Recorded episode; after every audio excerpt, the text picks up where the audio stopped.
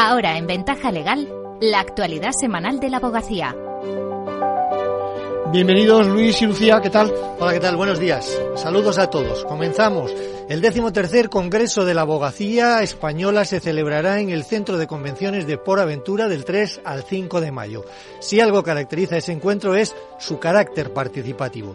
Todos los colegiados tienen la oportunidad de intervenir ante el Pleno de este Congreso y contribuir con su propuesta al debate sobre el futuro de la profesión.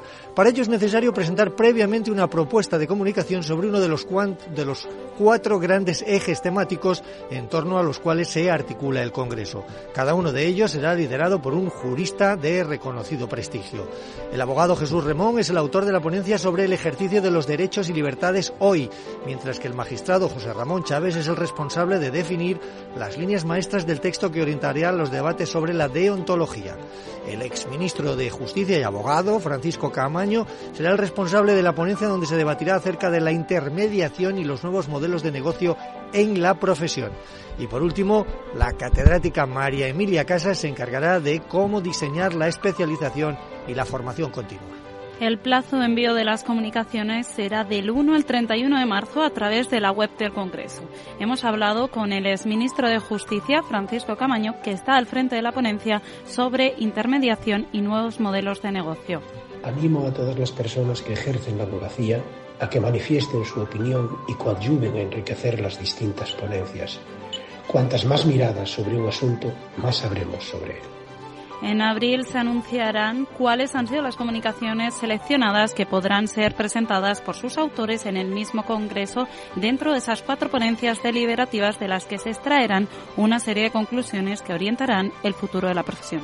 Os recordamos que hasta el 5 de abril hay una inscripción reducida por valor de 380 euros que incluyen los tres días de Congreso, el cóctel de inauguración y dos comidas. Hay precios especiales para los profesionales con menos de cinco años de ejercicio y para estudiantes del máster. La huelga de los letrados de la Administración de Justicia ha cumplido un mes y se cuentan por decenas de miles los juicios suspendidos.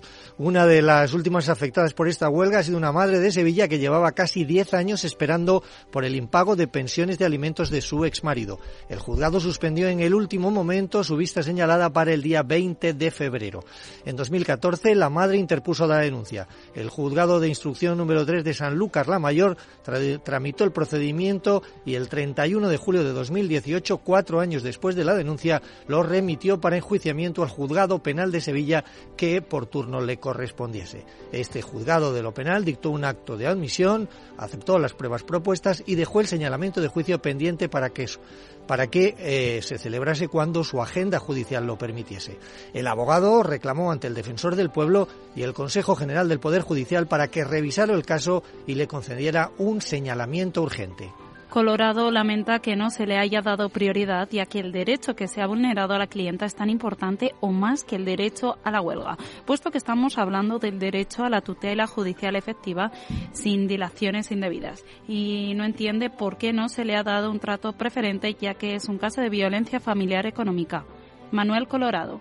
Porque yo pensaba que efectivamente al tratarse de una situación, estamos hablando de unos alimentos de unos menores, oye, que es un procedimiento que el propio juzgado conoce, que ha tenido muchas dilaciones, que se han dado muchas circunstancias y muy diversas para, para, para imposibilitar que el juicio se celebre, y que se iba a tratar como un servicio mínimo, necesario, ¿sabes?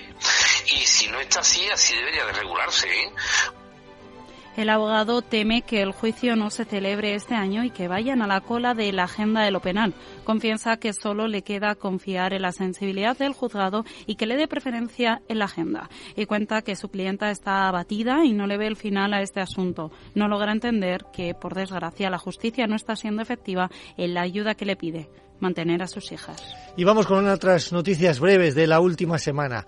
Ricardo de Lorenzo, nuevo delegado de protección de datos del Consejo General de la Abogacía. Es experto en transformación digital y cuenta con una dilatada experiencia como abogado multidisciplinar asesorando en materia de protección de datos, transparencia y seguridad de la información a entidades privadas y públicas del sector sanitario. El Tribunal Supremo establece que un interés del 23,9% en las tarjetas revolving no es usura. El fallo da la razón a la banca y fija por primera vez el umbral para este abuso, seis puntos por encima del tipo medio de los préstamos con tarjeta. La jurisprudencia de reciente sobre ciberdelincuencia esta tarde en la conferencia de los lunes. A cargo de Antonio del Moral, magistrado de la Sala de lo Penal del Tribunal Supremo, puede seguirse online a partir de las cuatro y media, previa inscripción gratuita en nuestra plataforma de formación abogacía.es. Y eso es todo por esta semana. Hasta la que viene. Muchas gracias.